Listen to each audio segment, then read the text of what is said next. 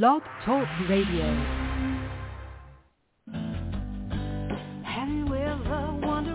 Welcome to Mind Shifters Radio with the Forgiveness Doctor, Dr. Michael Ryce. I'm Jeanie Ryce, your co-host. We also have co-hosts Dr. Tim Hayes and Michelle Bechet. We will share with you the wisdom of the first century Aramaic internal process of forgiveness. We offer tools and support five days a week. We will support you in building a solid foundation within yourself to live in pure love, in Aramaic, Rachna. Michael is the author of the book, Why Is This Happening to Me Again? For more information about the forgiveness process, please visit www.whyagain.org.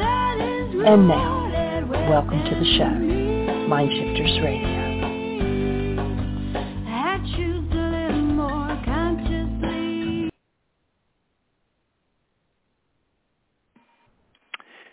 Welcome to Mind Shifters Radio. I'm Tim Hayes. I'm your host for the first hour. And today is Tuesday, December 12th, 2023. As always, we're grateful to everyone who's choosing to join us here today, whether you're listening live or through the archives, as we spend another couple of hours teaching and supporting people in using some of the most powerful, effective, efficient, and accessible tools I've ever encountered these tools are available absolutely free through the tireless efforts of Dr. Michael and Jeanie Ryce on the website at whyagain.org.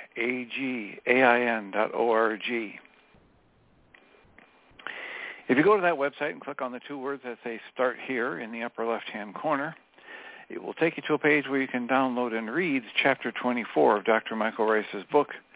His book is titled, Why Is This Happening to Me Again?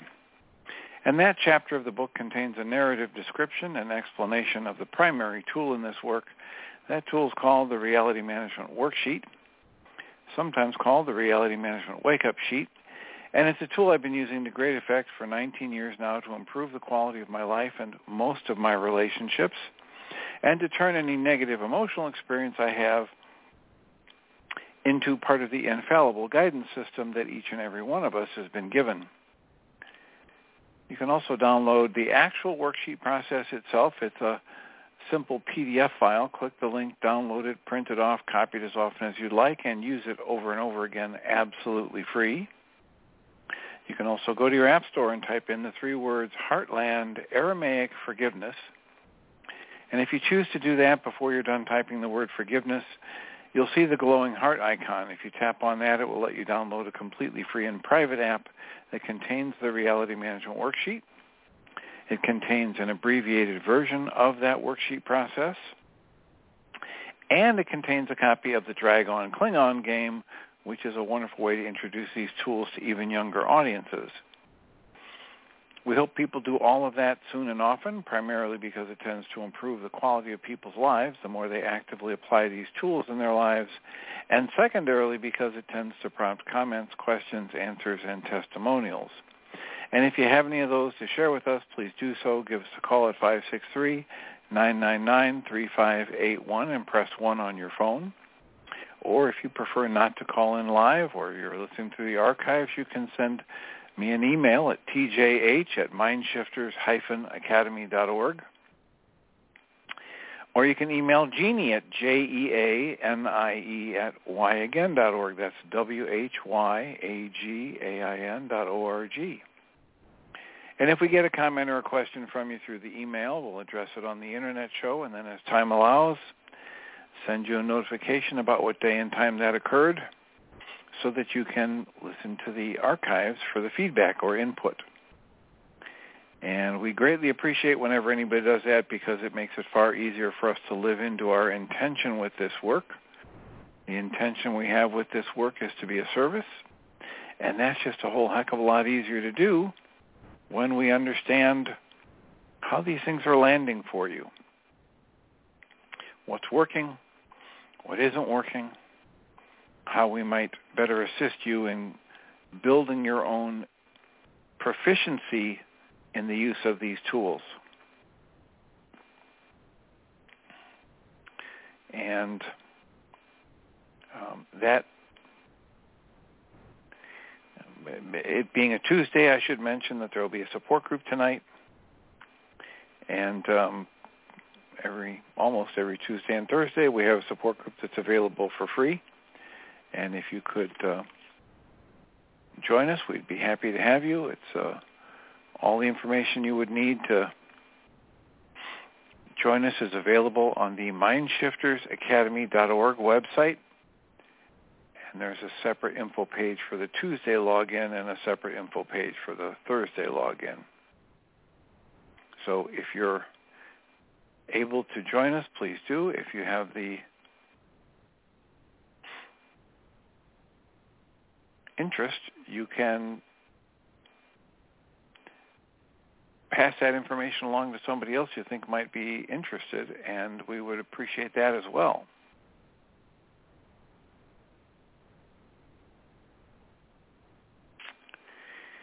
So we have plenty of time for comments, questions, answers, testimonials. Please consider raising a hand if you call 563-999-3581 and area code 541. You're in the air. Good morning, Dr. Tim. Celinda here. Good, good morning. How can we support you today? Um, can uh, Michael talks about the difference between um, externalization and projection, and I'm not quite getting the link between the two or the difference between the two. I was well, hoping you could explain that. Michael, Michael is trying to clarify what happens in in the common parlance within psychology and psychiatry. And they talk about projection the way Michael talks about externalization. So when you hear somebody in the common psychological or psychiatric field talk about projection, that's what Michael calls externalization. Either they're just verbatim defined that way. And Michael likes to talk about projection as an internal process in which I use my past experience, my thoughts and beliefs and traumas, etc., to create a picture, to project into my own mind picture of somebody else. So for Michael, projection is completely internal. So he's just splitting the meaning into two distinct meanings for himself. So how would he define projection then? He that's his his term of projection is okay. is making a picture up in my mind projecting my images, my my gunk into an image of somebody else in my mind. So okay, I think right now Celinda is just being stubborn because I think she understands this concept and she's just trying to put me on the spot. Now I've got a picture in my mind of Celinda with my issues of being stubborn projected into my mind's image of Celinda. Now, if I start telling Celinda she's being stubborn, now I'm externalizing it. Right? Now I'm interacting with Celinda as though my image of her in my mind is the actual truth. Okay, That's now the I got externalization. That's the externalization process, which the regular, you know, the field of psychology and psychiatry would call projection, and Michael reserves projection for that internal process. And he calls projection seeing the other person, throwing it on their shoulders. And Seeing an image in your mind, projecting an image in your mind of the other person. Okay. It's all For an inside me, process. It's, it's awfully subtle distinction. Yeah. because if I'm seeing that within my mind, then invariably at some point I'm going to project it out over there on the other person or externalize it or I don't know. See, it's just it's totally a morass for me. Yeah, it doesn't. it is a a complicated thing, especially for people who have been using the term projection to think I'm you know, I'm somehow doing something from inside myself to somebody on the outside.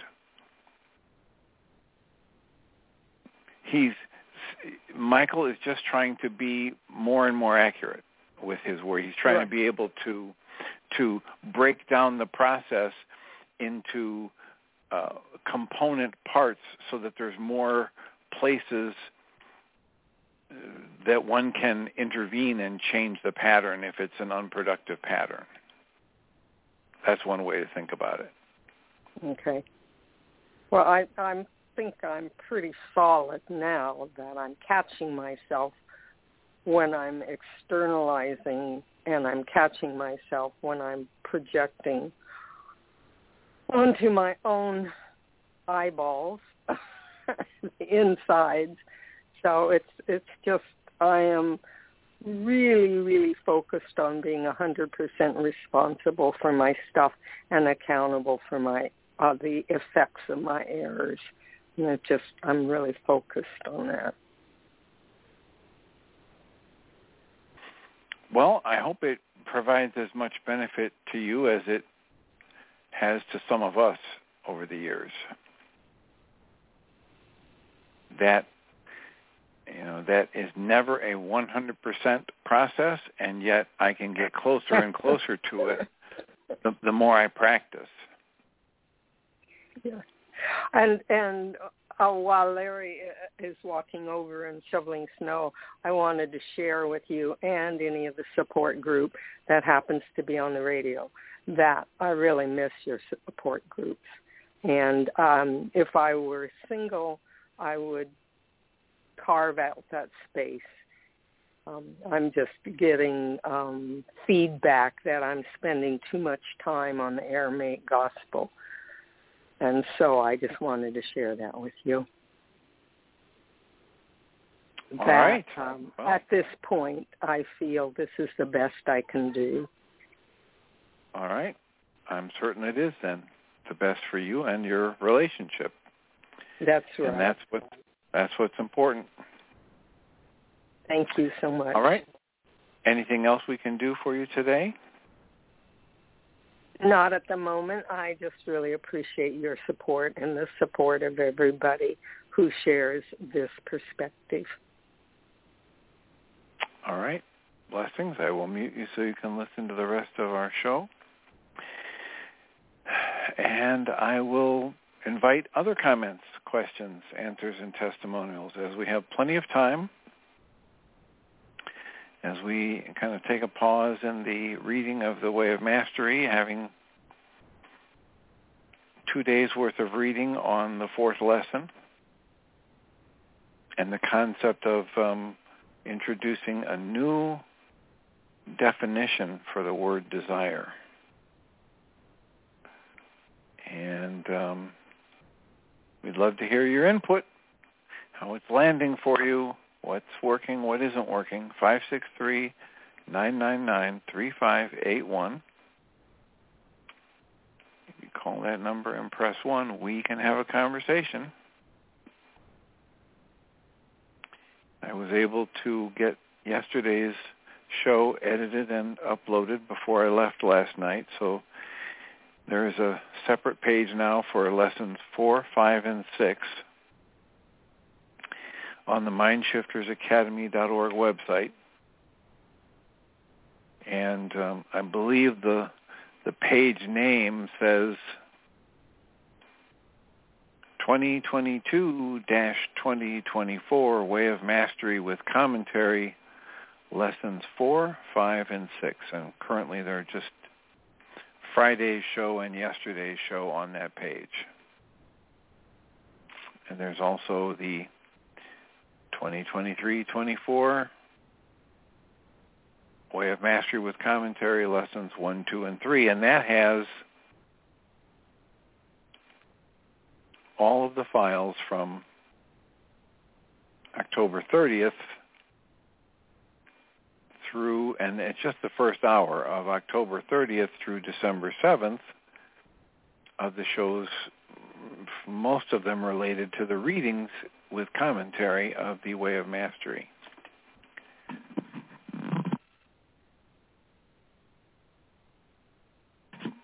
So, I am welcoming comments, questions, answers, testimonials. I am. I have. Um, I received a, a kind of a, an invitation from Susan um, Bingham to uh, listen to a podcast with uh, Christine Reihman, I think her name is, and in listening to that podcast, um, it's just, I think they spent three, four, five minutes at the beginning of that podcast talking about how they are one of the top-ranked shows or podcasts, you know, most downloaded the podcast name is Radically Genuine. The Radically Genuine Podcast with Roger K. McFillin, who is a doctorate of clinical psychology and board certified. And the summary of that podcast is Radically Genuine satisfies the hunger for authenticity and truth that's gripping the world. Through daringly candid interviews, unfiltered discussions, and meticulous research, it boldly explores scientific narratives, mental health landscapes, and the cultural trajectory of Western societies. No topic is off limits as the Radically Genuine podcast exposes the harms of the psychiatric system and reveals how industries distort health-related scientific findings. It fearlessly challenges the pharmaceutical industry, cultural conditioning, and the commodification of well-being. So turning well-being into a commodity. Dr. Roger McFillin is a clinical psychologist and board certified in behavioral and cognitive psychology. And so I don't know how many followers this show has or how many times these episodes are listened to. Um, but they spent a good deal of time in the intro talking about how they are now in like the the top five percent, ten percent, one percent, whatever of all podcasts downloaded, and um, so I can I can recommend that for people who want to get a a different take on things. They were interviewing Dr. Christine Reihman, who's an MD, who had her own health problems that um, the the allopathic medical community could not help her with. So she had to go elsewhere, and she went into the holistic and integrative and functional medicine world and started doing her own research and found a way to recover from the Lyme disease that basically had her bedridden and had her family thinking that she was dying for five or six weeks. And um, now she's on a mission to help as many people as possible recover their own most vibrant versions of themselves and get back to living their amazing lives. She offers um, the Healing Grove membership, which we talked about a few years ago on this program. It's kind of expensive, but it's a, a way to get access to her. And she now has a latest offering of Life After Lyme coaching program because she has discovered how to heal herself from Lyme disease without taking endless rounds of antibiotics. And she just doesn't have the time in a day to help all the people that reach out to her. So now she's um, got that other program going, Life After Lyme. And since nobody else has a hand up, I think I'll mention another book that I'm working my way through on um, Audible, which is Breath, B-R-E-A-T-H. And the subtitle is by James Nestor, N-E-S-T-O-R. And the subtitle is The New Science of a Lost Art. And, um, you know, we talk about breath work in the set of tools that Michael Ryce presents, and I talk about how I teach people a, a specific, very simple breath work that is designed to stimulate the parasympathetic, the rest and digest, the calm down response from your body's energy system. And that's very simply that I ask people to take a comfortably full set of air in their lungs, hold it for a count of two or three, and then resist the exhale so that the exhale ends up being two, four, eight times longer than the inhale. And some people say, you know, your, your exhale to be really effective in this should be 10 seconds. And some people sell a, a little um, necklace that um, is basically just a tube that you can blow through as you're breathing so that ensures that your exhale is long and slow.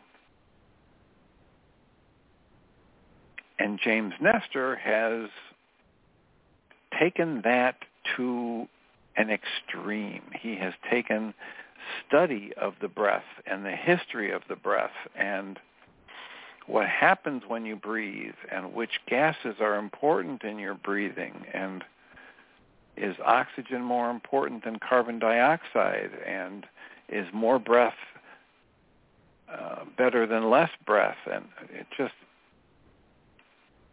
it's quite informative and it presents ideas that I haven't encountered anywhere else before.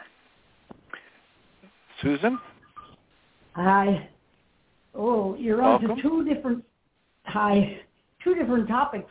The breathing one, I um, I'd be very interested about that. I heard a, a podcast about breathing myself, and it said take a deep breath and then take a little more. Force your lungs to accept a little more and then resist the blowing out and do it through your mouth. That's just something I've been, I do it at the end of my Pilates classes. Tim, I can't come in right now after all, so I'll come in in a minute. I found it. You found it? Okay.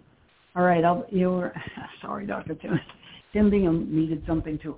Okay. The thing about the podcast with Kristin, I wasn't sure you got it. I'm glad to hear that you did.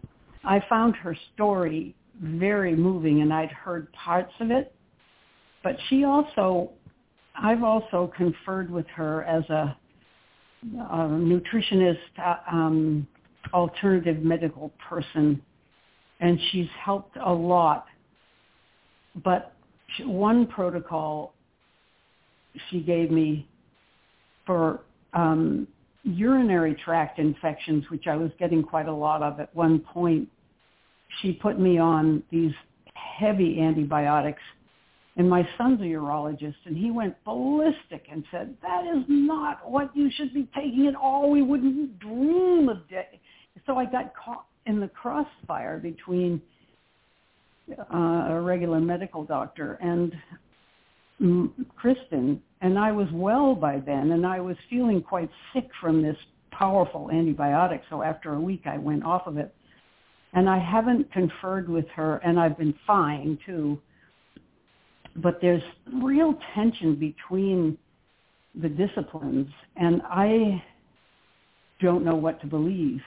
You know, years ago I was getting sick every time I ate, not throwing up, but almost just feeling awful and a lot of anxiety and fatigue. Turned out to be a gluten intolerance, but not celiacs. But it took an alternative medical person have me do an elimination diet, and we discovered the culprit right away, and I was immediately better. But my regular doctor had given me an anti-nausea pill, and I knew that wasn't the answer. So we've we've got this real there's not enough dialogue between the two. And of course, the whole COVID treatment thing, take ivermectin, say the, the, the naturopaths, and the medical people say, oh, that's terrible, you should be taking Plavodi, pla, something or other, an antiviral. Paxlovid. Paxlovid. Yeah, that's right.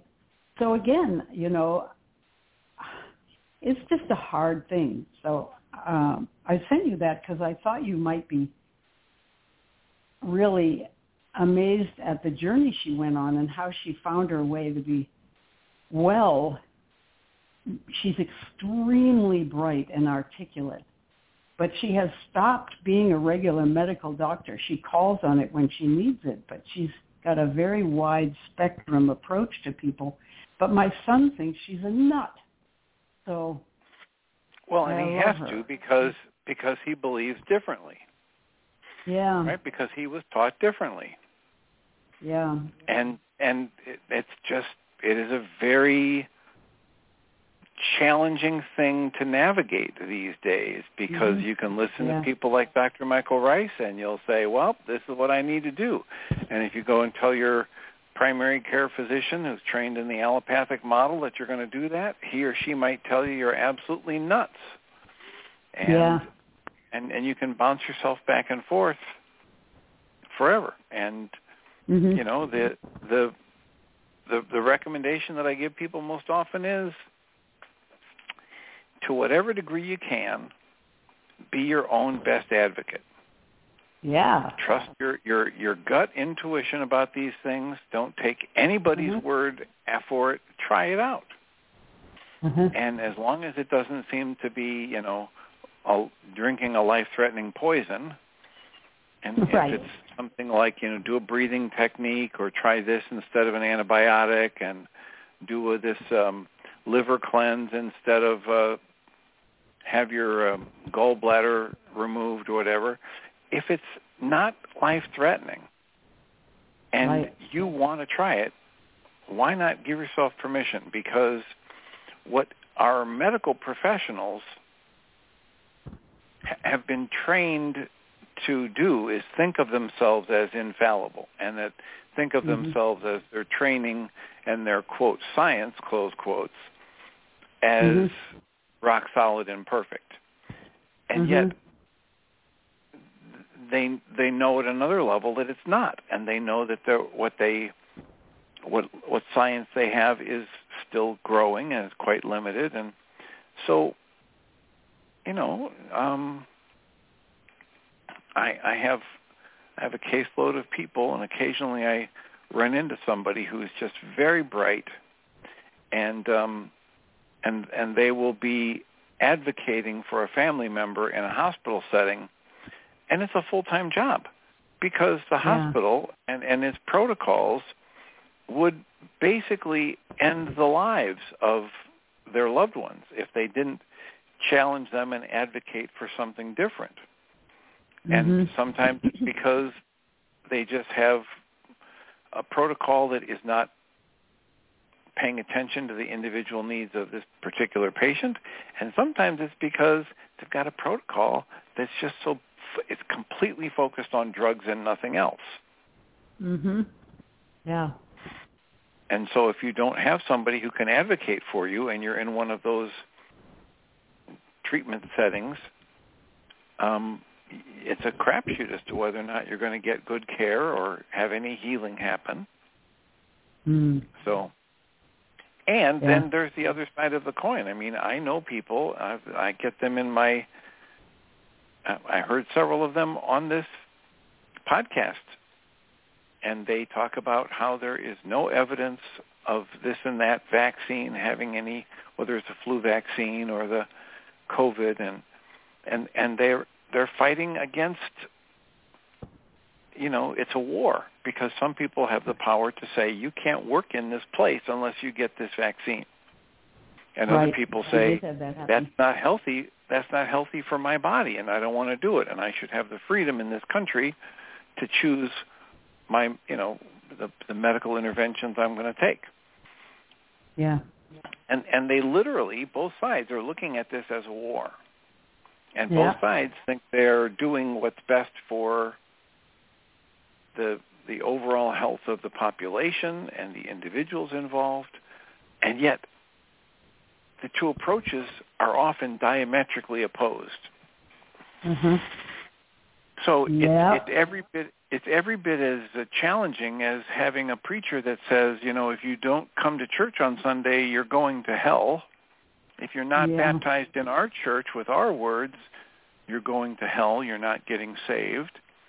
And somebody else who says, look, look inside yourself, do your own prayer, do your own meditation, and you'll be fine. Well, Yeah. uh, these are diametrically opposed. Right. Yeah, and it seems to be happening across the board in our culture. Uh, in a lot of different areas. Yeah. There's the medical, there's the political, there's the spiritual, there's the religious, Mhm. there's the dietary. I mean, if, if if if you take a look at this book by um Nestor on breath, you're going to be told Yeah. to breathe less.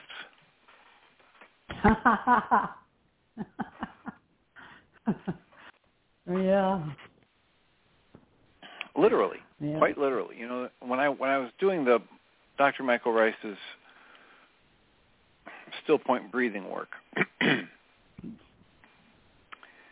one of the things that they tell you in that work is that what they want you to be doing is breathing through the mouth, not the nose, Okay, through the here's mouth. the link. I just tried to add it to. Sorry, Dr. Tim. Indinger was talking. I'll put myself on mute, but I'm listening. So Dr. Michael Ryce in his still point breathing says the way to do this and move this energy and have this great effect is to lay on your back and to keep your mouth open and to breathe through your mouth, not your nose. And this book by James Nestor is literally beginning with uh, an experiment that he did with another gentleman and some scientists monitoring all kinds of stuff in which they had their noses plugged for 10 days and they did nothing but mouth breathing. And as they did the mouth breathing, they recorded the physiological changes Wow. and and and they were devastating. Absolutely in the absolute opposite of health. Mhm. and and they and they monitored all these different things and then at the end of the 10 days they unplugged their noses and they started breathing through the nose and they're you know they they they carefully tracked all kinds of things like the food they're eating and the exercise they're doing and they're you know getting measured all these t- all all these different times of the day and Mm. they so you know they're they're in this book he talks about how so many problems are created by mouth breathing rather than nose breathing Mm. including changes in the facial bone structure Mhm. and and teeth being crooked, et cetera, et cetera, because we breathe through the mouth instead of the nose. So, mm-hmm. so you know, the next thing is all right. So now he's got a friend that he's been doing this research with, and the friend says, you know, what we need is more CO2 and less oxygen. And he says, I can't believe that. The CO2 is poison. It's you know, causing global warming and this and that and blah, blah, blah, blah, blah. Well, the other thing that happens in the still point breathing is that Michael Ryce says, we want you to be taking full deep breaths. Make the chest expand, have the stomach expand, etc. Mm. And and one of the things that they were talking about in the book is breathe less. Pull in you don't need as much oxygen. You'll you'll do better with less oxygen. And so take shorter breaths. Don't inhale as deeply, et cetera, et cetera. So what are you going to believe? Which you know, which end of the spectrum do you want to, you know, do you do you want to believe in? Well, I would say don't believe in one or the other. Mm-hmm. Experiment with it and see what works best for you.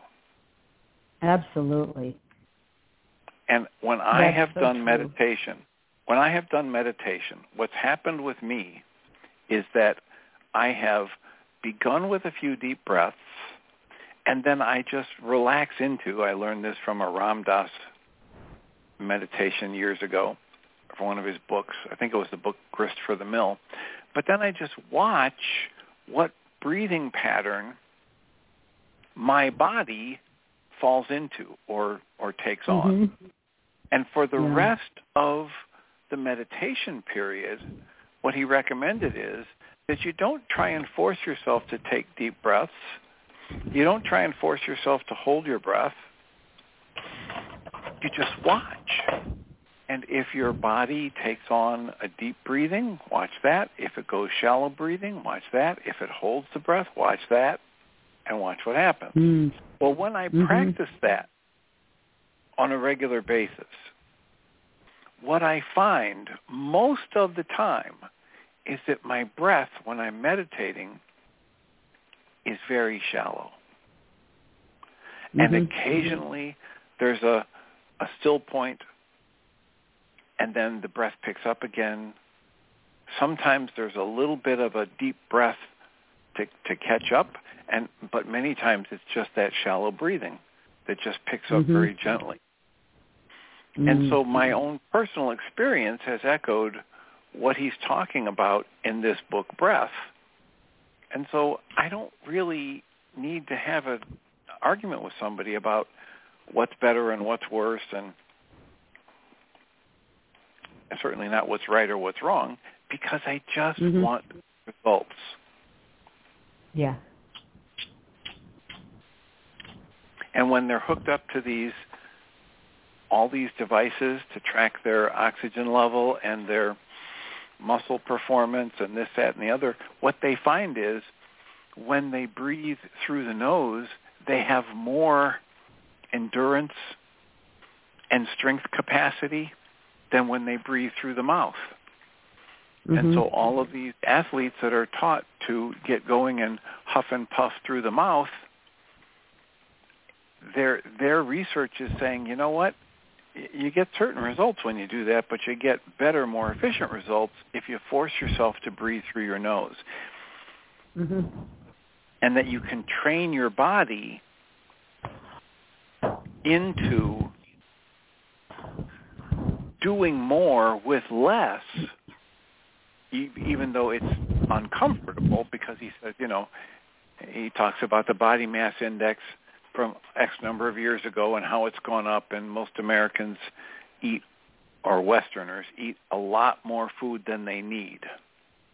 Mm. And, you know, there's this rate of obesity that they, you know, one in three people is obese and all that stuff. And and so he's you know, he's got these statistics. But then he says, so clearly people are eating more than they need to eat.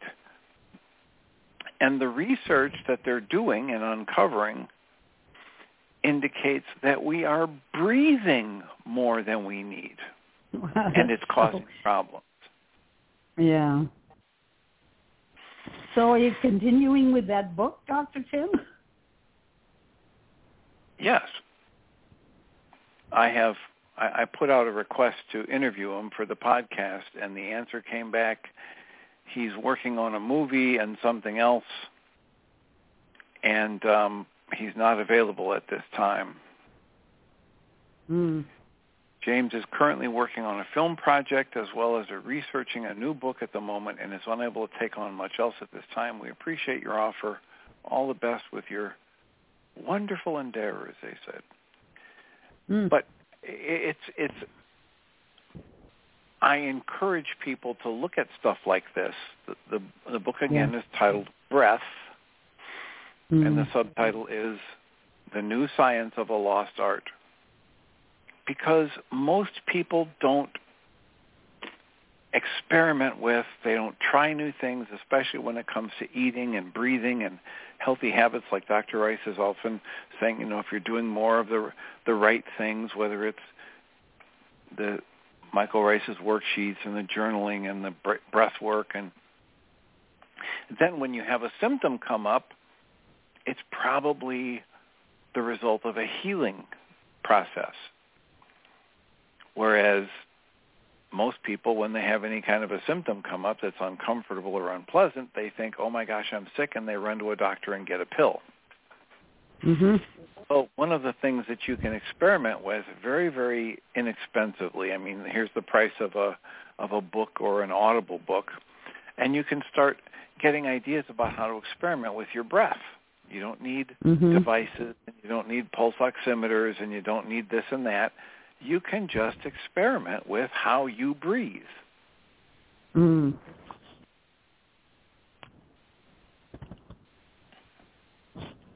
Well, I have a teeny testimonial in that department about breathing. I took Michael's um, still point breathing class, and I had a very hard time with it, and figured I was just resistant for some reason, and maybe it was early childhood trauma and all that stuff. And then I just gave up trying. I couldn't keep my mouth open, for one thing, and saliva was an issue, and uh,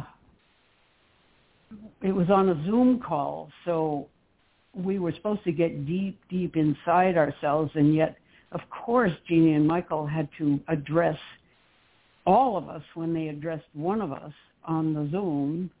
So, you know, they'd say, Dan, uh, good going with the breathing. And I'd think, oh, I wish I was as good as Dan. I had such a bunch of bullshit going on during that that I thought, I can't fight this one. And at night, I would wake up in the middle of the night with an amazingly dry mouth because I was both trying to do still point, going to sleep with my mouth open, but also leaving it open open if I could. Turns out my gums were drying out, my teeth, I was getting cavities. And I thought, you know what? I'm going to try taping my mouth shut. And I've read pros and cons about that. And now I have this great tape that I stick across my mouth. I say goodnight to Tim. I said, no talking anymore. About to tape up. And I'm sleeping much better.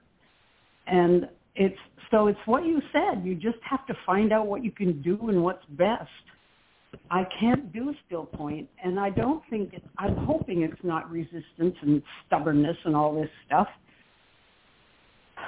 Anyway, yeah, we just do what we can, I guess. My teeth are better too. I was getting cavities yeah. and things. You know, yep, so. that's exactly what they talk about in the book. That it is not a healthy thing to breathe through the mouth. Mm-hmm. And there are all of all the science about how the air gets warmed and it gets moistened and it gets you know it stimulates the the tissues in the nose and there's this spiral you know like the conch shell the spiral in a conch shell? Yeah. They talk mm-hmm. about how we have that in the bones of our nose and our and our sinuses and it's it's the nature of you know it's nature itself doing what works.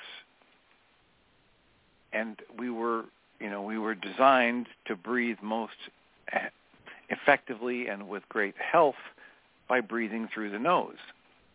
And they go on to say you know this is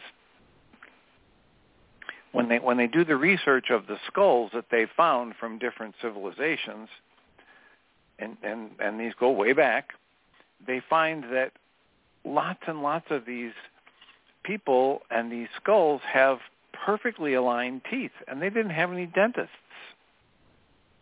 Wow. And they and they talk about how we've got all of these different you know this tremendous increase in people with um, crooked teeth and the the the I don't know if you've heard this before, but I've heard this from a number of people saying your mouth is too small for your teeth. And so we got to take some teeth out and we got to break your jaw and stretch this here and and they're saying that most of that is the result of mouth breathing. That wow. it it is it is this really ineffective pattern that keeps that changes the tissue structure so much it actually changes the bone structure over time. Wow. So anyway, just just a recommendation. It is a very interesting book. Um, it's available on Audible. That's how I'm listening to it. And mm-hmm. um, it, it's just one of those things that goes right in line with the, the Kristin Reihman podcast. Well, it's not. She's just one episode on that podcast, but that yeah. podcast has a whole history of trying to take on whatever they think is going on in the allopathic medical community that is not up to par. Mhm. Uh, yeah. So I, I'm, you know, I'm, I'm, I'm wide open. I'm listening. I'm learning. And one thing I'm, that Michael did say was that he intentionally wants to deprive the brain. If I got this right, mouth breathing does deprive the brain of oxygen, and that promotes the doing of the kind of work he's hoping to do. I mean, he's got something, a, real understanding of, I think, or partial anyway, understanding of what what he's doing and the benefits of doing it. And obviously, he's getting a lot from it himself. And Jeanie does. He breathes her, as he calls it, and they. It's a breakthrough. Sometimes a breakthrough scenario for them. So, sort of like Tim Bingham. Yeah. Tim Tim Tim uses the wake up sheet if I do it with him, if I sort of walk and talk him through it or the way you did. But he doesn't take to it by himself. He sort of it doesn't fit the way he thinks or his personality or something. So sometimes he'll be in a bad way and say, Let's do a wake up sheet but mainly he uses other things to feel better. So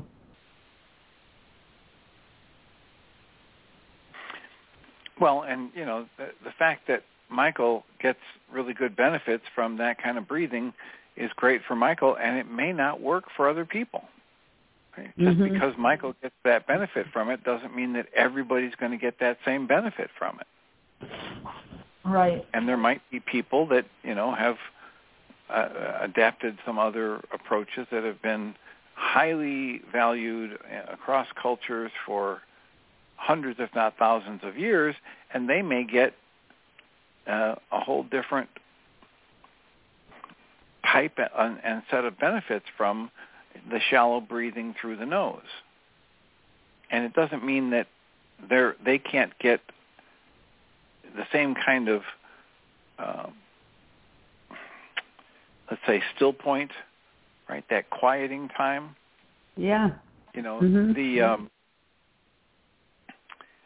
uh, the guy Wim Hof, who is a, another breathing guru these days, he's um, very well known for the uh, breath work and for ice baths and um, the whole idea of um, p- getting far more physical performance from your body than you would normally get. And a, a lot Mhm. of it is with breath work. Well, the breath work that he does is not like um, Michael's. It's, you know, you breathe in and you forcefully suck the air in and then you let, because you're laying on your back, and then you let the weight of your chest push the air out. So it's Yeah. this, you know, this this pattern that some might think of as uh, pushing it hyperventilating. And he says, so you breathe that way for a minute and a half or two minutes, and then you pause. And essentially what happens in that breath work is still point happens on a Mm. regular basis in that. But it's a very Mhm. different kind of breathing than what Michael Ryce recommends. And I'm I'm I'm just trying to say it's not that one is right and one is wrong. It's just entirely possible that you might experiment with this and Mhm. enjoy results that you hadn't imagined. So that's the invitation. Here is someone else with a hand up, area code 202. You're in the air. Hi. Who do we have? Kim. Can you hear Hello, me okay? Kim. How, yes, how can we support you? Well, I've um I was just listening and I've read the book Breath and I've done Wim Hof um breathing techniques and I've done mouth taping um and I found each thing beneficial. Um I don't have any experience with the still point breathing. Um however, I was thinking as you were talking that it probably is largely dependent on what your goal is going into the breath session, which is kind of funny because talking about goals, but um, I was just thinking that if your goal with still point is to change your mind and where your mind is, then perhaps mouth breathing is the best option in that moment and it might not work for everyone because of physical limitations. And um, I believe it was Deirdre Wolzak who does another type of breathing that has the same intention of taking you someplace else. I don't know if it's holotropic. I can't remember.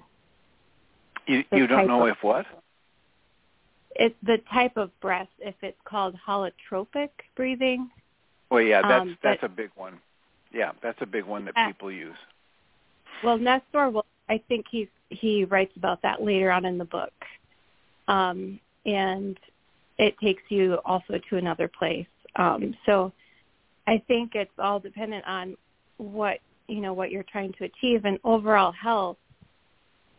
The the breath work you want to do day to day is is nose breathing is you know keeping mindful that your your mouth is shut and you're breathing through your nose. Um, I'm going to something with my son right now where he's going to the orthodontist, and we looked around for an orthodontist who is um, practicing this type of um, breath work along with um, with like traditional braces and things like that. And we're working to expand his mouth right now to help his airway and so it's overall health instead of just focusing on straightening the teeth. So anyway, I just found it very fascinating, fascinating conversation and I wanted to add um, what I've experienced. Great, great, and uh, I, I think you're you'll you'll speak more clearly and and not have to correct this and that so much around people like Dr. Ryce if you just do what you did here at the end and you talk about what's my intention going into this rather than bring in the word goals, right? So because with Michael the goal is this very specific thing and he wants to jump on it. And and a lot of people talk about the power of intention. And when you uh-huh. hold a certain intention as you begin something, you, you you bring other forces to bear that will probably help you in achieving it. Great. Right. Right. Yeah. And so, are when when you mentioned that you did the mouth taping, did that have benefits for you? Are you still doing that? I I don't need to do it anymore because I I sleep with my mouth shut through the whole night without the tape now. When I first started it, it was incredibly beneficial. I noticed a difference right away. And uh, now, if I'm sick, so last week I had really bad congestion, I wake up feeling horrible, and I can feel the difference of having sinuses I cannot breathe through all night, and how different I feel when I wake up in the morning with the dry mouth and irritated throat, and um, yeah, it makes a big difference. I feel like you you get deeper sleep as well because you're not waking up as much uncomfortable, needing a drink of water or to clear your throat, things like that. Excellent. Excellent. Yeah, there are a lot of people that that are finding the benefit. And of course, what you're saying it, for most people would be the goal. Let me do this practice, whether it's the mouth taping or you know some other apparatus that I use. So I train myself to breathe through the nose, and then after a while, I don't need to keep doing it. That that's that's great to hear because that's most people do not want to rely on these, no matter how beneficial it might seem, these artificial apparatus long term. Yeah. Yeah, I don't think anyone wants to go to bed at night with the routine of now I'm going to place tape across my mouth. but, so it's nice to it's nice to not need that now. It was just a tool to train my train my body to keep keep my mouth shut, and yeah, it also and of course, promotes uh, also tongue promote posture. what? Good tongue posture. So this is something my orthodontist works with too with my son is making sure your tongue is up on the roof of your mouth and not hanging down. And that also promotes your mouth to remain closed and your sinuses to have more space.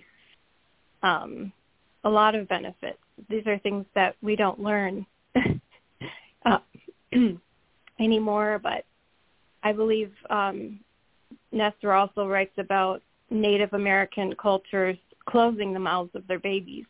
If they noticed their mouth was bre- uh, their baby was breathing with their mouth open, they would close the mouth. And this is kind of like ancient wisdom that we've lost the importance of keeping your mouth closed and breathing through your nose. Yep, absolutely. Yeah, that's there's just all kinds of stuff in that book. So if anybody's interested, again, the title is Breath, B-R-E-A-T-H, and it's The New Science of a Lost Art by James Nestor, N-E-S-T-O-R. Well, anything, any last words for you, Kim? I think that's it. All right. Well, thank you. I'll mute you so you can listen to the second hour. Thank you, Susan, for your comments and questions. I'll mute you so you can listen to the second hour. And so, Linda, I see that you put your hand up again. I'm mentioning that so that uh, Jeanie will know as she starts the second hour. I'll remind us all that we come from love. We're made of the stuff we call love.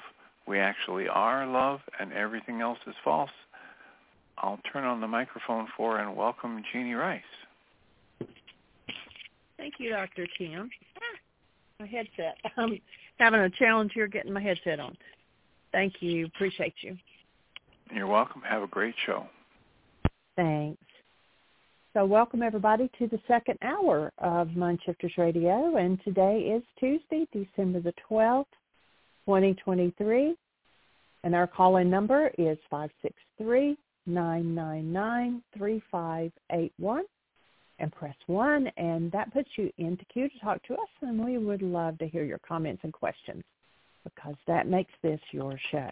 And that's what we want is for this to be your show, for us to be here to support you in any way that we can. And uh, you know, for us to uh, do that, we have to know, you know, what direction do you want to take it? What can we do to support you? And so um, I'll give Michael just a moment to get dialed in, and then I will uh, turn on Celinda's microphone. So Michael and I did a, a quick jaunt out. Um, we, there's a, a nice Indian restaurant here, and they serve some good vegetarian dishes, and they have a buffet. And so we decided that we would run out and eat at the buffet, and we just walked in the door when I turned on my phone. So um, give him just a, a moment there. And we hope that you're doing well. Hope that your holiday preparations are going well and that remembering to breathe and stay connected to love. Um, I'll put the link for that, the book Breath by James Nestor in the notes for today. After Michael gets on, I'll look up the Google search for it so that I have the exact link. And I'll put that in the notes for today. That was interesting. I just caught the tail end of the conversation, but we appreciate you. Thank you, Kim, for talking about that too. And let's see if he's having technical difficulties, if there's anything I can do from this end of the show. Let's see.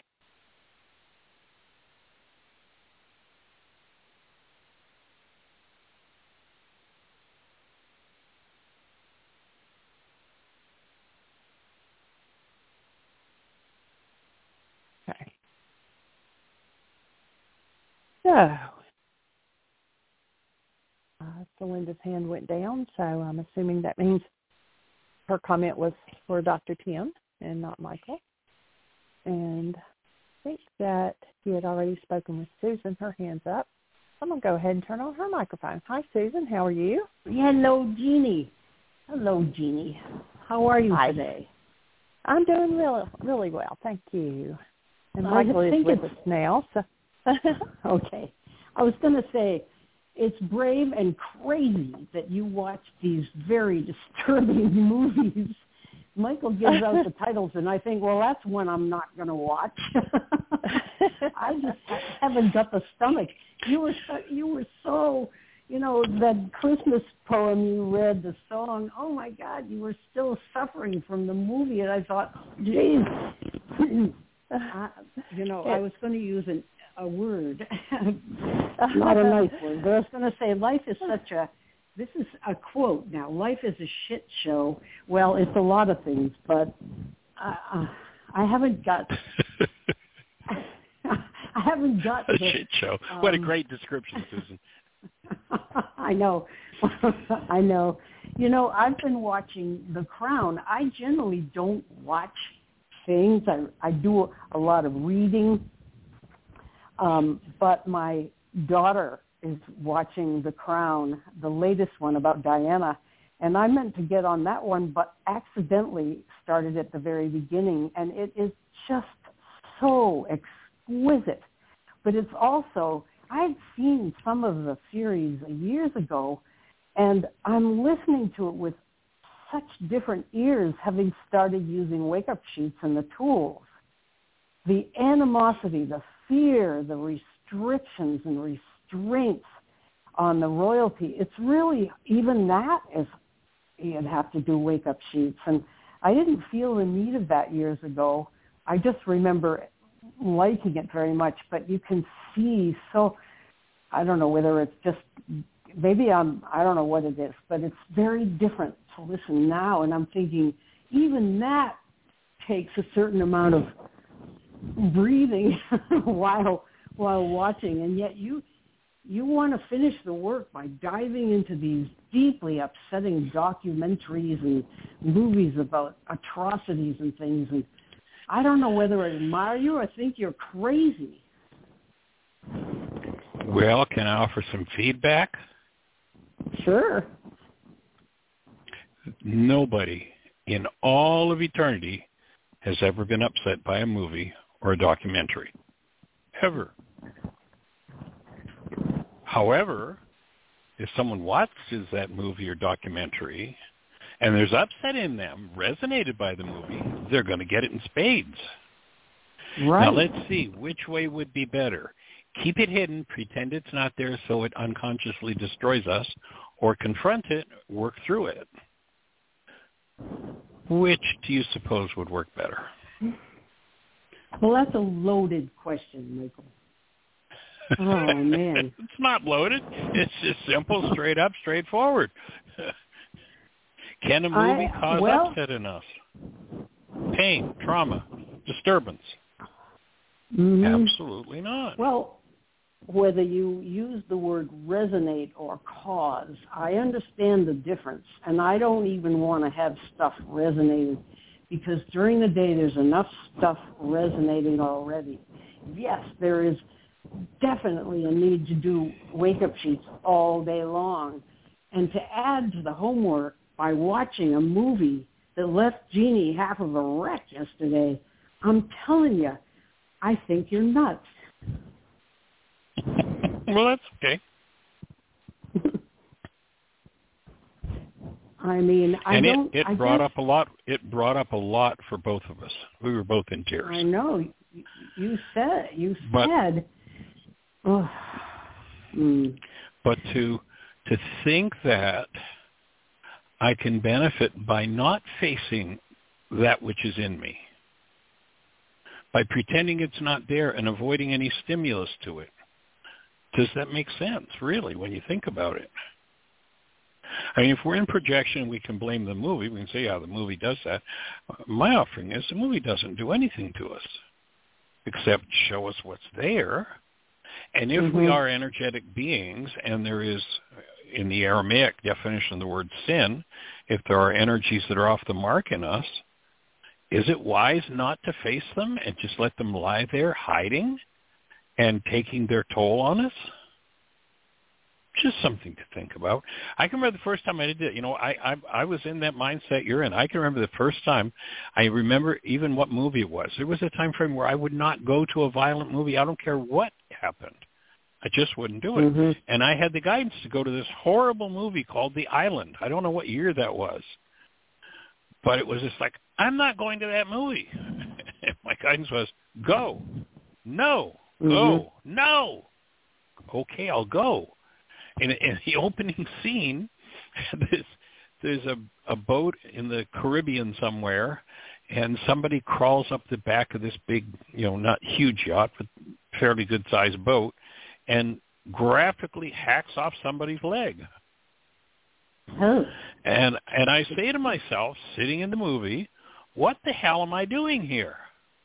And the response came, Michael, you have a belief about a world of bodies, and you can heal that belief right here, right now, or you can ignore it and wait until you manifest it in your process, in your life. And that's the point at which I started to recognize I need to breathe, I need to forgive, and I go see those kinds of things all the time now. And I use it as a Mm. catalyst to do my work. Mm. So, you know, it's just did another perspective. yeah. I like the way you say that. So I invite you to look up 20 Days in Mariupol, have a stack of worksheets, and be committed to breathe. And breathe through every minute of it.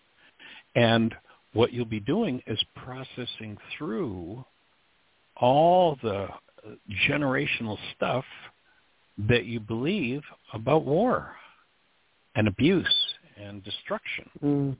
Because that's what we Mhm. got to look at. I mean, I the last thing I said to Jeanie went to, went to sleep and, and asked Ruka. It's like, okay, whatever's been resonating in us, please, Ruka, through the night, work on that. Help us to let loose of that.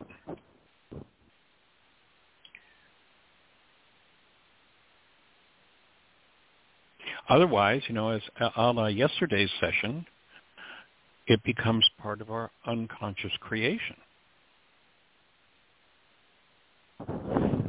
And isn't there enough unconscious creation going on in the world that it's time for us to allow ourselves to get conscious and to clean up the parts of us that we hide from ourselves? That would be my offering. And of course, everybody's got a choice to make. Well, what you say makes sense. And I'm you're you're in the 11th grade or whatever it is, and I feel as if I'm in the first grade. And because I'll give you an example. My son, one of his cats, disappeared weeks ago now and hasn't shown up. And I wake up in the night and I have to do some breathing because I'm imagining her out in the wilderness, either dead by now Mm. or terrified, which is worse. That's just a cat. Right. And I Yeah. work through I work through that, and I think I, that's as much as I can do right now. Um, and then I then can sign wise the whole just do that. yeah, well, and then I consign the cat once again, and I do it over and over to the care of God, whatever and whoever, and however that is, and go from there. But to add on, you know, you read the paper. I do read the paper, which is probably a mistake. Have to do some processing reading the paper watching these long lines of people trying to get into this country on the southern border because they're so desperate that they've got to get into this country where they're going to be so desperate. I don't know. I don't want And I to add a one of- movie to it. Yeah. For me, one of the things to add to the awareness of what's going on on the southern border and how people are wailing and whining about it is a big part of the reason those people are in the kind of political, financial, and safety turmoil that they're in is because corporate America's helped them make it that way. Oh yeah. Corporate America has been down in those countries just raping them to the max for everything they've got and leaving those people in a space of hopeless, helpless insanity. And so I think that uh, it's time for us to wake up because, of course, the the corporate world, represented by certain political persuasion, wants to tell us how terrible they are and what's wrong with them, and it's all projection. It's all Mm. total, complete projection. Yeah. Well, anyway, we could go on and on and on about this, and I do hear you, and I do as much work as I can. But Well, boy, nobody can do more than that. So I'm with you. Just if it ever strikes you to do another level of intensity, there's the opportunity. And You know- everything that you clean up in your system Mm. opens the energy windows for that which has been passed on by you to your future generations to be Mhm. resolved more easily for them. To me, that's another Yeah, reason well, for doing it. It certainly is a good reason, a terribly good reason. Um, have you ever watched The Crown? Yes, we did watch that. I thought it was excellent. And yeah, the trauma, the uh, the demands on the royal family. I mean, you know, there's an old saying: "I've been rich and I'd be I've been poor and I'd rather be rich." and Mhm. you know, there's definitely some some crazy stuff going on. But hey, if you're surrounded with, you know, you reach over and you put three billion dollars worth of diamonds on your head for the evening, you know, it Mhm. it can't be too rough. Well, that's if you think and would like to watch season one, show number nine. I forget how they word it. It's about a scene where Winston Churchill, played by oh gosh, that wonderful actor. His name's gone from my head right now. Um, is uh, his portrait is being painted by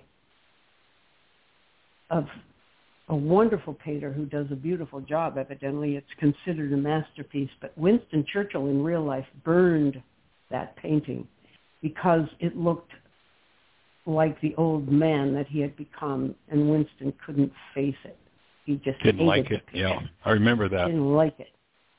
Yeah, if John you watch John Lithgow. Lithgow, yeah, John yeah, Lithgow. Lithgow. Yeah.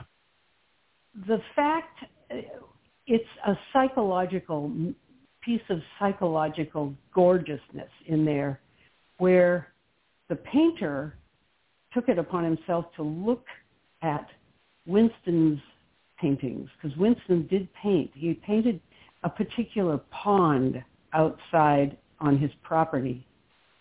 And the painter said to him, I, I've been looking at your pictures and you, you paint a lot of pictures of that pond. And Winston says, yeah, you know, there's so much going on in the pond and the light's shining on it and I like it. And, and the painter says, I saw a tremendous something, grief, depth, despair even in those paintings. And Winston gets quiet. And it, it's a gorgeous exchange where they both realize, each of them tells the other they've lost a child. One at four months and the painter lost a little boy at four months from something. And Winston confesses that he lost a little girl, a toddler, uh, his fifth child. And the two of them get very quiet. And then Winston says, you know, it, we bought this property right after that, and that's when I dug the pond, put the pond in. And he paints hmm. the pond over and over and over again. And Right. you could, the acting is unbelievably beautiful where Winston just stops and gets it that he's been processing by painting that pond Right. and breathing painting the pond. And the painter is a gorgeous, beautiful, restrained. Uh, he's doing his life purpose. You can tell he is just Right. where he ought to be. Anyway, if you ever, it's just a section of it. If you ever wanted to watch it, it is beyond gorgeous. And something like that, which is the best of art. And I'm, I'm sitting there so moved and I'm thinking I could do wake up sheets on this and this is not even the real thing. I mean, there's so much opportunity to need to do a wake up sheet. Oh, everywhere. Well, and it's interesting. You know, I'd forgotten that scene, the details of it, and and maybe we'll go back and watch it just to to be fully conscious of it the way that you were conscious of it. To me, it was more, you know, it's just part of the backdrop of the film, but it certainly points out that even like you know, Winston Churchill was thought of one of the big tough guys of the world. Sooner or Mhm. later, everybody's got to process everything in their own unconscious Mhm. and for him to realize that that's what he was doing as that's really you know powerful Mhm. Well, I was thinking it's partly from having done the using the tools that that became so clear. Whereas I didn't get that at all the last time I watched the series, which was about Right. five years or six when it first came out. But I think Mhm. you'll love it, and you'll love it on many levels. The acting is beyond gorgeous. Uh, the fact that this So that was man could season so one? real. Season one, season one show show nine, show number nine. number nine one nine oh maybe we'll take a look at that tonight we can talk about it tomorrow. And if it on the show isn't nine, it's eight. But I think it's nine. Yeah. cool Then sort of fast forward till you see the painter sitting in front of Winston, who's sitting in a chair trying to pose, and the painter says to him, "I want to work in silence." And so Winston starts to talk. I mean, and the painter goes along with it. It's just so gorgeous. Anyway, that's neither here nor there. It doesn't really even belong on the show, but thanks for listening. well no i think it does because uh, you know to me the big point of it is that uh everybody's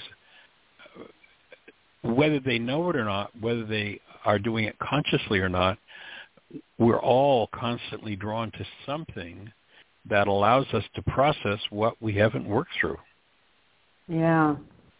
and Mm. that's a, a powerful example of it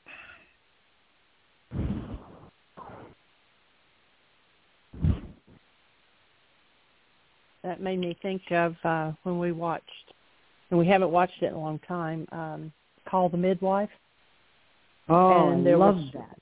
I know That was powerful. Awesome. Um, they had one episode where some women had uh, lost their babies, and at the end of it, one of the nurses brings a rose plant and has her plant it, you know, as a memorial or whatever for the child that she lost um, because she couldn't. She lost, I guess, in another country, and so she couldn't even go back to the child's grave. Mm. And so after we watched that, I actually planted a. Um, I can't even think of the name of the plant now. Um, I planted two of them for two babies that I had lost, and it still blooms. It doesn't thrive as much as I would like for it to, but um, you know that watching that one season um, yeah. triggered some things in me from a long time yeah. ago. And, wow, Jeanie. Yeah, and gave me a way of of dealing with it as well. Mm, nice.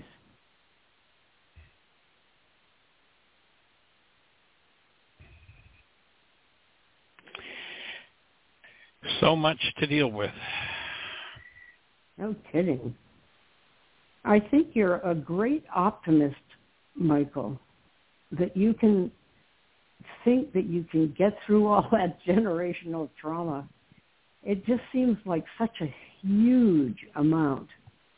That's one reason I won't watch the movies. It's like I can't get through what's right in front of me. I don't want to add something, even if it needs to be dealt with.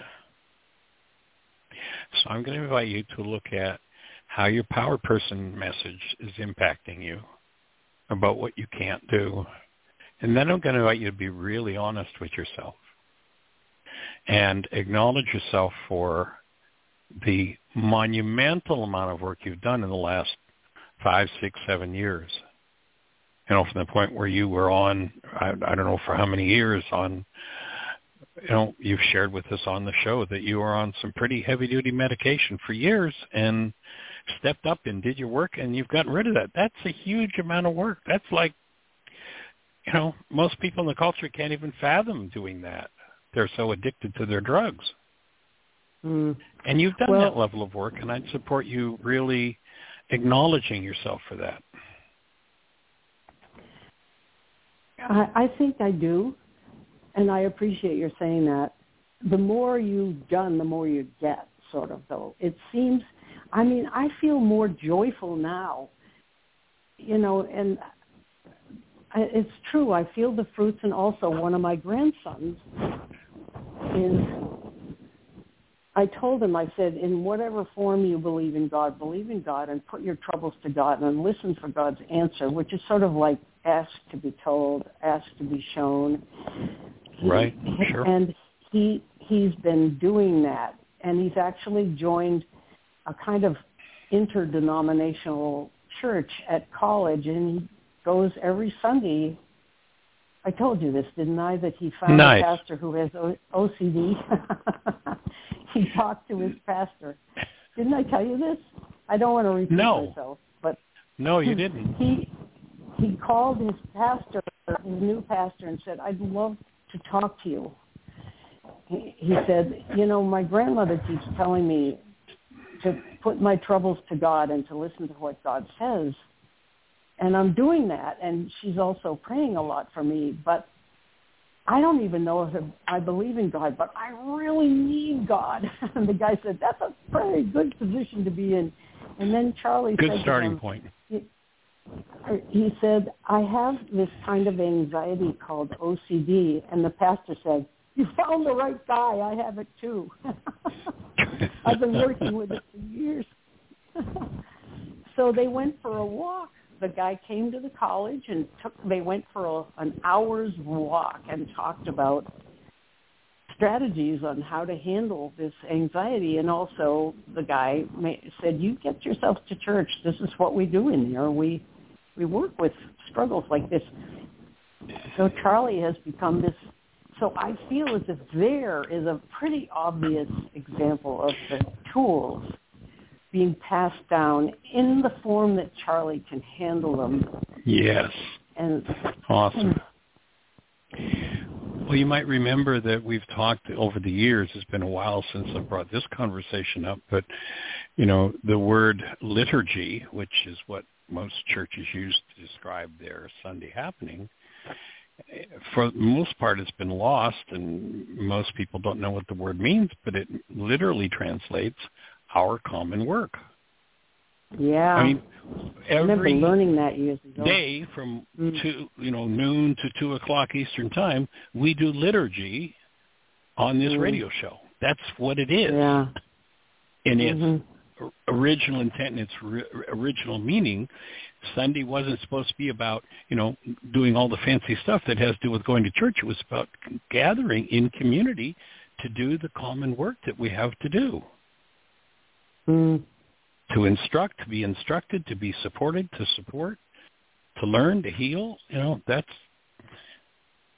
that's the whole meaning of the thing in its origins and unfortunately it became about dogma and doctrine and lots of lies got told by people who weren't willing to do their own work and so twisted and turned teachings until it became unrecognizable in many cases. And then, you know, there are some awesome people that are just about, you know, from within the church. And I remember that when I first came in touch, you've, you've heard us talk a couple of times about a uh, a center called John 23rd up in Hartford City, Indiana. And when I first came in touch with that group, and I'm not really remembering at this moment just how I came to work with them, but I was introduced to the priest and the nun who run that organization. And when they touched into the why is this happening to me again work, and it was about healing and about cleaning up, I mean, they were just on it like, you know, flies on sugar. They were Mm. just like, yes. And there was always an open invitation and a really deep space for people stepping in and processing. Mm. Wonderful. Mm. So that's pretty sweet that your grandson has uh, has tapped into that, and you know, this whole, there's there's so much resistance in the culture because there's been so much hypocrisy and abuse in the name of God. I think that if we can just make the shift from forget about God, forget God doesn't care whether you think of God or not.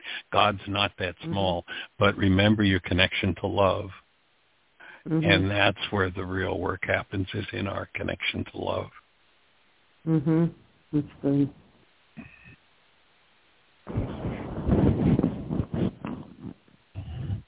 So that's pretty awesome to hear that he's tapped into that and accepting that support and and, and found a pastor that's uh, got working through the same challenges. I know. Probably make Isn't a good team. Great. Yeah. I remember watching some of your your your grandson's videos and thinking, that kid is so bright. Oh, that's Jacob. Yeah. You haven't seen Charlie. Charlie's fantastic. Oh, okay. Wonderful I, music. I'm mixed up. I was thinking we were talking about Jacob. Okay, Charlie. All right, I got it. right. it. No, that's all right. Your son's Why son. should you remember? I've got five of these guys, and they all have things going on. but you know, Jacob is talented. He's we're we're trying to work with him because he's smoking a lot of weed and drinking at night. He isn't an alcoholic in the same style that his brother Luke was is, but it's it's taking his it's hurting him i think. It's hurting his even his ability to write music and to perform. It's hurting his throat. He's vaping it. And i don't know we don't want to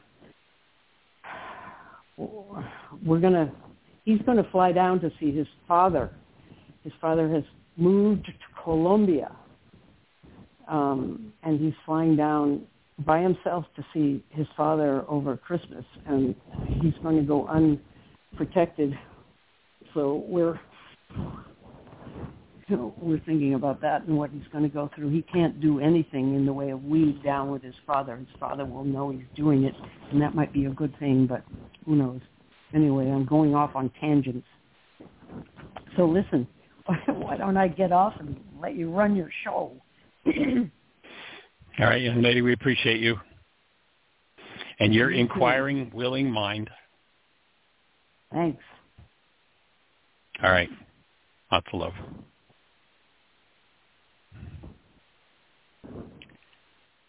All right, Miss Jeanie, do we have anybody out there in the phone queue with a hand up or anything happening in the chat room?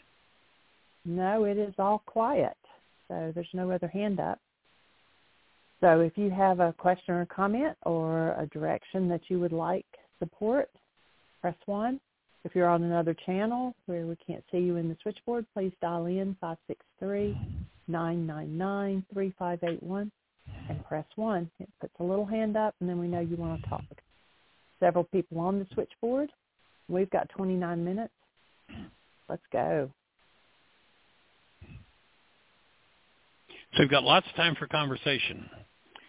Who has a question or a piece of support or something that would select the direction the rest of the show is going to go today?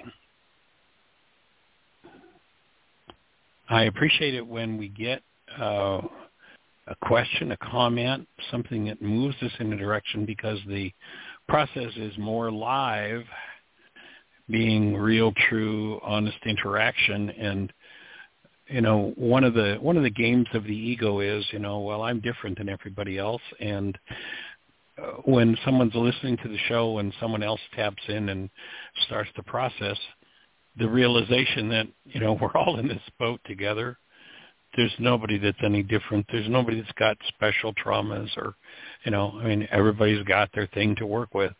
Some more intense than others, no doubt.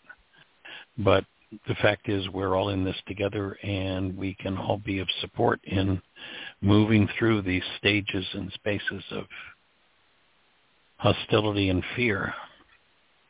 And we have a hand up. Let's say hello. 541. I believe it's Miss Celinda. You're on the air. yes, it is. You probably got cross-eyed watching my one come up and go down and come up and go down. Uh, but I didn't want to interrupt the conversation, so when it was kind of on a roll, I just put my hand down. I um, would like to express my appreciation for the conversation between Susan and you, Michael and uh, all of your sharings, also Jeanie.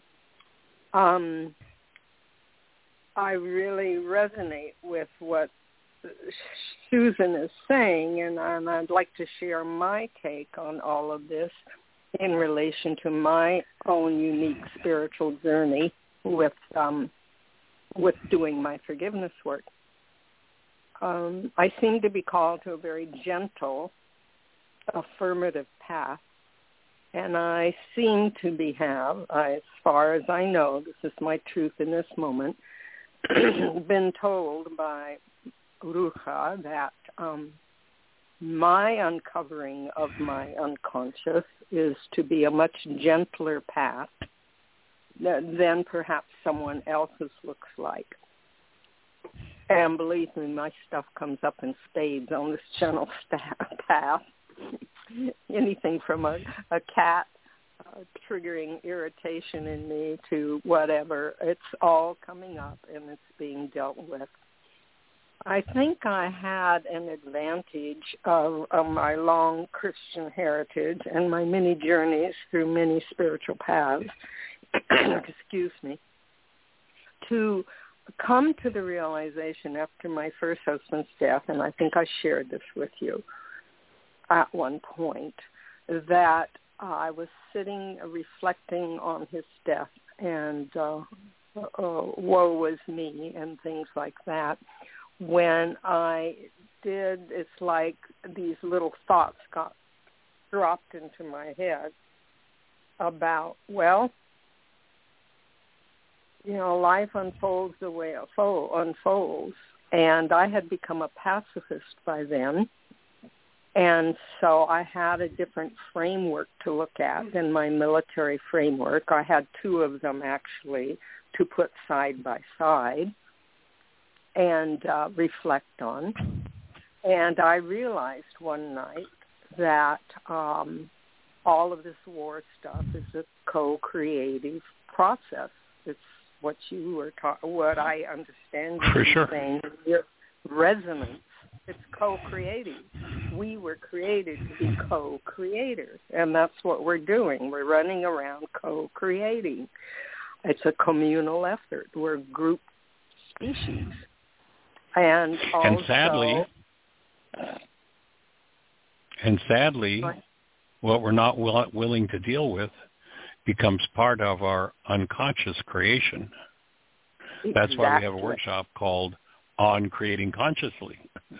Exactly. And the willingness to step in and handle those unconscious dynamics so that we're not, one, having our own physiology, our own, own emotional nature destroyed by them, and bringing about being a vote energetically to bring about more of it in the world. There are a lot of really powerful reasons to clean it up in ourselves. Perfect. Now I'll continue on. That's what I was going to say. I appreciate your perspective very, very greatly. And I've also come to realize that if I am le- allowing my belief systems to run the show, I'm never going to get out of my unconscious. And so what I've started doing is I have started actively affirming that this is uh, how I understand it at this point in time for me. And you have mentioned, and Dr. Tim has mentioned both, for me. this is what Spirit tells me to do. And that's why um, I get a very loud message, thou shalt not watch violent movies. And I think perhaps once is because I'm highly sensitive. I'm guessing now. I have no idea. I just know what the instructions are at this point in time, this moment. The other thing is because I had mentioned, I believe, formally to you and Jeanie and the audience, that I was so distraught when I was 15 and 16 by all of the Holocaust um, documentaries that were going around at that time on television, and I got a very at that I got it at that time. I got it on some level of my teenage self, and it's just a long process for me. And I'm really grateful for this show and for your perspective and Jeanie's perspective, Dr. Tim's perspective, for Susan sharing because I swear we could be Siamese twins or something at times. Um, our issues are so similar, and uh, it's been a big help all the way around. But I just, and at the same Sweet. time, I just wanted to share with you that my perspective at this moment in time is that Spirit says that's not where you're supposed to go. I have a different way for you to process out this stuff. And so I wanted to share that with you, that we're all so unique in our spiritual journey home. And I appreciate, and we're all, like you say, we're all in the same boat with all these issues at the same time. So it's this and that for me. I just wanted to share that in love. Awesome. Very cool. Well, so are you two and Susan and Dr. Tim and the whole shebang of us. It's a blessed community for sure. For sure. Thank you so much. That's all I have to say. I'm complete. All right. Lots of love and blessings. Take care. Bye-bye. And Pel- Belinda, your package just now arrived, and we do pick up Aria today at 3. So perhaps I can call you after we get her here and she opens the package. How about that? Okay, that sounds good. Whatever works best for all of you. Okay. I'll call you when after we get her here and she gets ready to open it so she can talk to you. Sounds like a good a good Okay. thing. I'm excited. Thank you. Thank you. Bye-bye. All right. Blessings. Take care. Bye-bye. Great. We have 21 minutes. Somebody else press 1. Yeah. Got lots of time for conversation. Come on in the house. What's I'll on your just, mind? How um, can we support you? Since nobody's raising their hand right at the moment, I'll just share. I know we share a lot about Aria, but you know she is our big teacher right now. And um, yesterday, she was talking to me about uh, one of the friends that she has at school, and that her friend is, you know, she considers her a friend and she's nice to her, but she said that this girl is, you know, kind of mean to her and um, uh, bossy and all of that. And so we had a conversation about, you know, well, people that are are angry or you know bossy or whatever, they're probably deep inside they're fearful and they're just expressing themselves as anger to try to not look at their fear. And she said, well, Nini, I can read minds. And so I know what they're thinking. And usually then, because I know what they're thinking, I can help. And so, and she's, and I've explained to her, I said, you know, that's awesome if you can hold the space and help them. I said, but you don't have to take the abuse from anybody either. You could tell her, you know, I'm here to support you. I'm your friend when you want to be nice and talk, you know, come see me and then you can go play with someone else. I said, you don't have to sit there and take the abuse from her just because she's in her stuff. And she says, well, if ever I can't fix it, you know, I'll do that.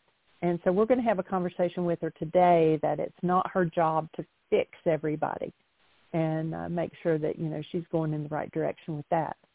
I know a lot of us, and I say us, are fixers you know, and we think if we can take care, whether it was our power person or whatever, that if we can fix them, if we can take care of whatever the issue is to get them back to being happy, that, you know, things would be all right.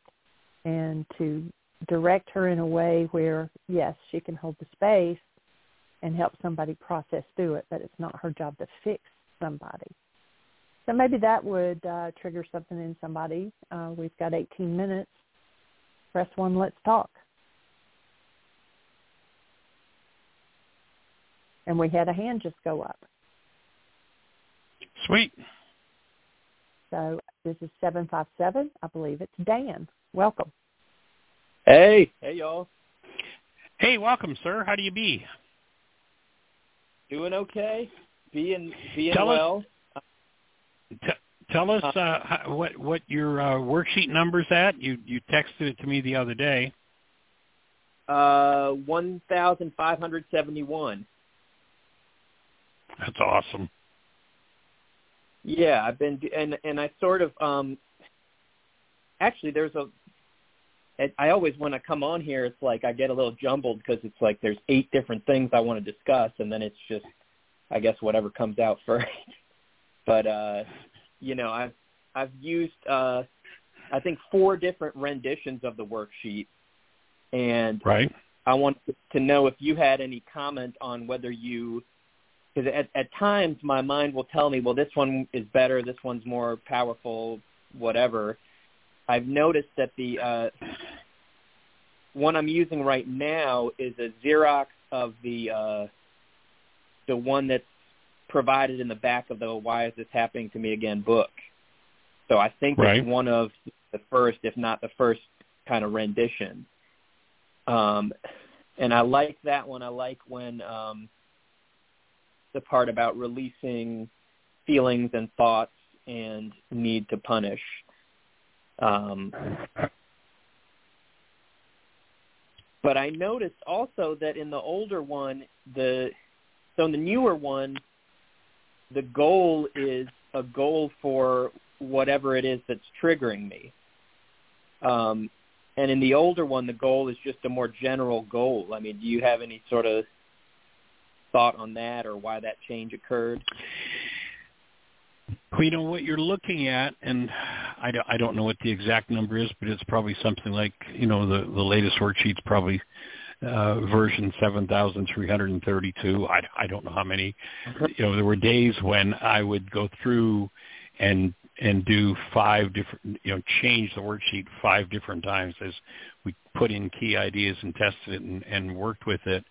And the feedback I've gotten from people is that they tend to just rotate through different sheets because each one has a slightly different energy and a slightly different focus and you know the different focuses help people to go to different places so i would just okay. suggest you know to see see which again the, the the most common feedback i've gotten is yeah i've got three or four favorites and i just kind of rotate through them okay okay that's and, kind of how and basically what i did is i would you know i'd I'd edit, edit, edit, then I'd do a why is this happening to me again workshop. We'd work with it. I'd listen to feedback. I'd make changes. And that, I mean, literally that process went on. You know, it's only been changed maybe three times in the last, oh, four years. But prior to that, again, there were times when I would make major changes in it four times in a day. Mhm. Okay. And the first Okay, worksheet, the first worksheet uh, that I set up was uh, oh, probably forty three or forty four years ago now. Okay, so it predates the one in the in the book. Yes. Yeah, the one in the book was well down the line. Although when I wrote the book, I still didn't really understand, which what I understand today, of why you would cancel a perfectly good goal, and that is so that you can collapse the perception driven by that goal. That was a piece when I wrote the book that I did not understand. That that piece Yeah. only came in maybe 15 years ago now, and the book's 25 years ago. I had a something really big sort of at least it seemed like it clicked into place for me yesterday. And I've had this thought before and I, maybe shared it before, but it came up again and I sort of shared it with with Terry and I was really excited where it was like oh, the so the reason that these goals are are driving pain for me is because if I want something, if I hold a goal in mind or in myself, then I'm saying it's like I'm affirming over and over again that I do not have that. So if it's like if my if I have a goal of for uh my family to accept me, by holding that goal, I'm constantly affirming my family does not currently accept me. Otherwise, how would I have it as a goal? You know what I mean? So Right. it's it's like so I don't know if that that that was a big um sort of thing for me yesterday is like, oh, when I hold these goals, I'm actually affirming that the opposite is now the case. Um, and I'm That's hurting true. myself with these that I don't have what I want. It's like saying over and over again, I don't have what I want or need or desire. So that's another reason for canceling those goals. Right. Absolutely. So it's awesome that you're moving in the direction and are uh, are tracking your work. That's pretty fabulous. Yep, I'm continuing on, and uh, there's seems to be endless layers, and you know, a lot of stuff is coming up regarding my the the move that's upcoming because I'm leaving a job that I've been really involved with and have a lot of emotional charge related to, and then I'm moving. I've been living in this one house for five years, and a lot of stuff has happened here, and you know, earlier in the show, I was listening and I was kind of going through some, uh, just, I don't know, I've kept a lot of clutter and stuff around and some of it's tied to memories and whatnot and I'm getting rid of some of it. So just a lot is, a lot is being stirred up. And, uh, I agree with, you know, you were sort of talking earlier, I, I sort of have the, the mindset of, well, I'd prefer to just stir up everything as much as possible so that I can deal with it and, and cleanse it and whatnot. I don't know if that's particularly healthy, but that's kind of how I've always been. Makes sense for me. You can't deal with Cool. what you're hiding from yourself that you're not willing to face. So Other people tell me maybe I should just focus on learning to be present and just allow myself to exist peacefully. And I don't know if that seems like decent advice too. Well, I think that's a, a perfectly good place to go. And if you realize there's work to be done, then I think the wise thing to do is to do your work. Yeah. Well, it seems like Um, you know doing at least several worksheets per day is a good thing for me right now. I don't know if it will always be a good thing, but uh, it's working. Yeah, listen to your highest guidance. That's the best thing I know to do. You know, everything that we offer is just an offering. Ultimately, you know, the the objective of this work is to support each person who comes to the work in their direct connection with the real teacher, and the only real teacher there is is within. Mm-hmm. So that's my objective is to support each person to you know connecting to their own inner to to their own intuition and knowing firsthand what there is to be done and uh, the best approach for moving it forward. Well, I think I'm in agreement with that. I think that's awesome. Cool. Well, anything else on your mind for today? Yeah, there's always something going on. I mean, the, uh, so the my new the guy that I'm going to be working for that we're setting things up uh, in Charlottesville. When I move there, I'll be working for him, and you know, I kind of I look up to him, I admire him, so on and so forth. And I've noticed in a lot of our communications, I'm reading in a lot of stuff that's not actually there. You know, we were sending some uh, text messages yesterday about just the, you know, uh, what's it called, logistical stuff I need to do to get prepared. And I kept thinking, oh, he he hates me. He thinks I'm incompetent. He thinks I'm a little child. And it's like that was nowhere in his in his communications. So I'm sounds like bit, you're back to power person messages. Yeah. Is it possible? Does, does anyone have more than one power person, or is it is it? Oh yeah. You like typically a yeah. an aggregate find or what? No, we'll tend to have different power persons in different arenas of our lives. So in one situation, let's say when it comes to finances, there might be a power person that, you know, when we're under stress, and, and the way you tell who your key power person is in any given arena is when you're under stress, whose behavior do you do? Who modeled that behavior for you. And that's your first clue to that's your power person in that arena. So you might have a power person in in the arena of relationships and a different power person in the arena of money, a different power person in the in the arena of work or performance. Each area of life okay. will oftentimes now sometimes that power person, you know, would be the same person in more than one area, but oftentimes it will be someone different. And the best way I know to to go to okay exactly who is it? So here i am under stress. What who's who's who gave me that message? Where did i get that modeling from? And that's who the power person will be. Jeanie has a, a kind of an interesting story about that. Jeanie would you like to share your insight on your power person dynamic? Sure. Um you know i always thought that it was my mom that was my power person. And um you know, I do catch myself doing some of the things that she did, you know, the look and the breath and things like that. But ultimately, and this was when we were doing uh, teachers training and doing the long form, and um, it was like when you're ultra stressed, you know, what do you do? And and my ultimate go to is I want to leave, and I don't like confrontation. When I feel like my back is against the wall and I have to come out fighting, you know, that's when my anger will flare and and everything. But my ultimate choice would be to just leave, to get out of the space and you know whatever. And what I realized was that was my dad. Now my mm. dad mm. was one of the sweetest, calmest. I mean, to the day he died, he was. I I can only name like maybe three times in my life that I ever saw him anything but calm. And but he went to the farm constantly.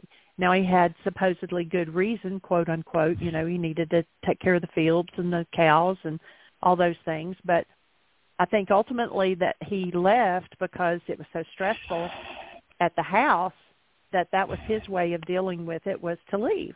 And he had a good reason, a good excuse for leaving. And so what I realized was that's my ultimate power person and he was mm. calm and sweet and kind and you know but what he was doing is what i saw as this is how i survive. Even though it was not something you know mean or hateful or you know most people would just say you know oh he had a reason he needed to go take care of the farm. But so that was interesting. And then of course you know i had gotten married when i was 16 years old to escape the house. And went right into the frying out of the frying pan into the fire and mm-hmm. that former husband actually you went into became the blast a furnace, power honey. person. yeah, I know. but that be- he became a power person of this is how you control people around you, you know, and and I didn't go to the point that he did as far as physically hurting, but you know, it's so yeah, you can move from and people that go into service, you know, their sergeant or whoever that, you know, beats on them until they do what they're told to do. Um you know, they become a power person. Uh if you marry someone who is just really you know, in your face, they can become your power person. A boss can become a power person. I have found that you can have different ones in different aspects, like one in relationships and one in business and one in, you know, because like at work, I would overwork, not because it was being demanded of me, but because I felt a need to prove myself. Yeah. And, you know, so So just be you can have, too. yeah. And then I think that, you know, I developed what was called OCD, you know, wanting things, and I still want things to be neat and nice and clear and clean around me. Um, but I also realized that trying to control the outside clutter was a way of also hiding an inside chaos. Mhm. Yeah, there's a lot in there. Yeah. Um, For sure. Yeah, there is, and I'm working on getting it out, but I'm not complete yet either. Well, that reson actually what you shared, Jeanie, resonated so much for me. Not not just as a explanation, but being kind like kind of fitting with where I'm at because um you know I've been doing this work intensely for like six months, but before this I've I've been in uh 12 step recovery for about 12 years. So I've kind of dug around quite a bit and and done some form of healing work for you know over a decade and a lot of that time I didn't have the vocabulary but I but the work I was doing I was seeing my my mother as my power person and I was in and I'm aware that I've been in a lot of blame towards her and I think I've done a lot of healing in that regard and this getting involved in this work has kind of not brought that to completion but kind of softened it.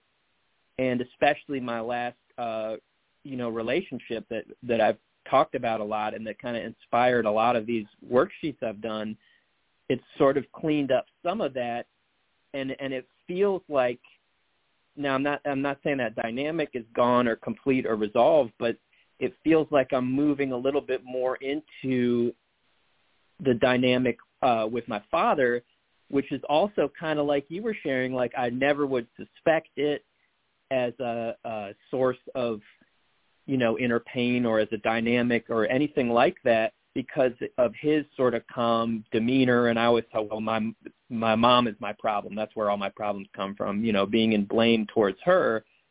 And as that sort of calms down a little bit and and the funny thing is the guy so my dad he's retired but he's a he's a psychiatrist. And a lot of times he was you know just in my personal life he seemed aloof and distant and not very available. And his thing as well was kind of maybe not just leaving but emotionally leaving to avoid conflict. My mom was a lot more kind of fiery and and emotional and he would just withdraw. And even if he was there he would disappear emotionally. But the guy I'm going to work for is also a, a, a psychiatrist, so he would be somebody that kind of replicates at least part of that, and that might be why some of these inner messages are coming up. So I just, you know, I thank you for sharing that because that that really helped me make sense of my situation a little bit more. Like it, that is another piece sort of clicking into place there. So like I said, and like you were kind of saying, I sort of never suspected that dynamic even after doing a lot of work. Well, there's not there's not really anything with me and my dad. That that area's fine. There's nothing to see there and it's like maybe that's not so accurate.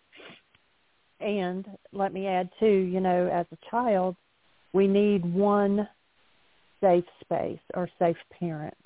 And so like my mom was the one that did all of the punishment and she was, you know, the the harsh voice and the demanding and and all of that. So dad was my safe parent. And so not realizing him leaving, as a power person dynamic. Mm. Mhm.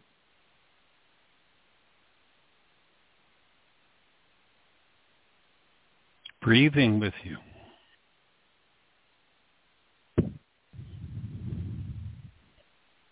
How'd you know I needed to be reminded? because I needed to be. okay.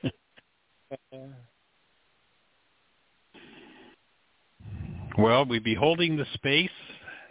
The show is going to cut us off any second, so I'm just going to say appreciation for your input, for your thoughts, and uh, look forward to our next conversation. Thank you both. Everybody have the best year yet of your eternal life. It's an awesome gift to give the world. By the way,